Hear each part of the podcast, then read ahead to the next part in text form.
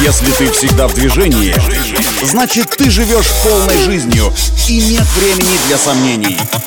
Лови свет! Свежие новости из мира моторов и автодорог. Программа «Автонавигатор». Только вперед! Это «Автонавигатор» для тех, кто всегда в движении. С вами Александр Барский. Мы стартуем. На днях компания Volvo официально анонсировала выход своего нового компактного кроссовера на электрической платформе Volvo EX30, мировая премьера которого состоится уже в следующем месяце.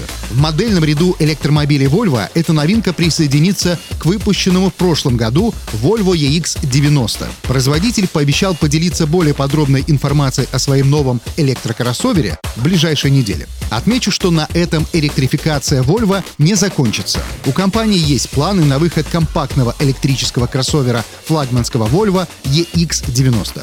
Дождемся.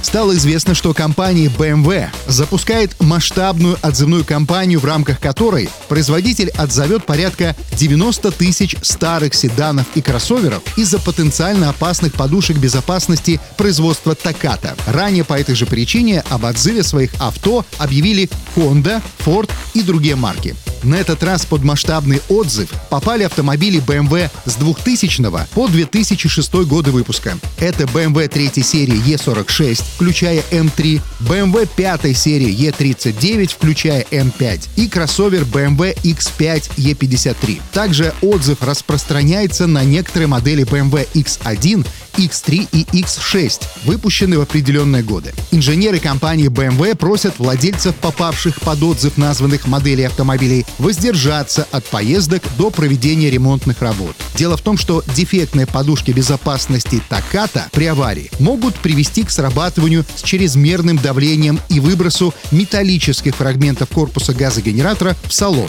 Это очень серьезный трабл, который нужно исправлять. Вот такие новости из мира моторов. На этом делаем остановку, удачи на дорогах и берегите себя.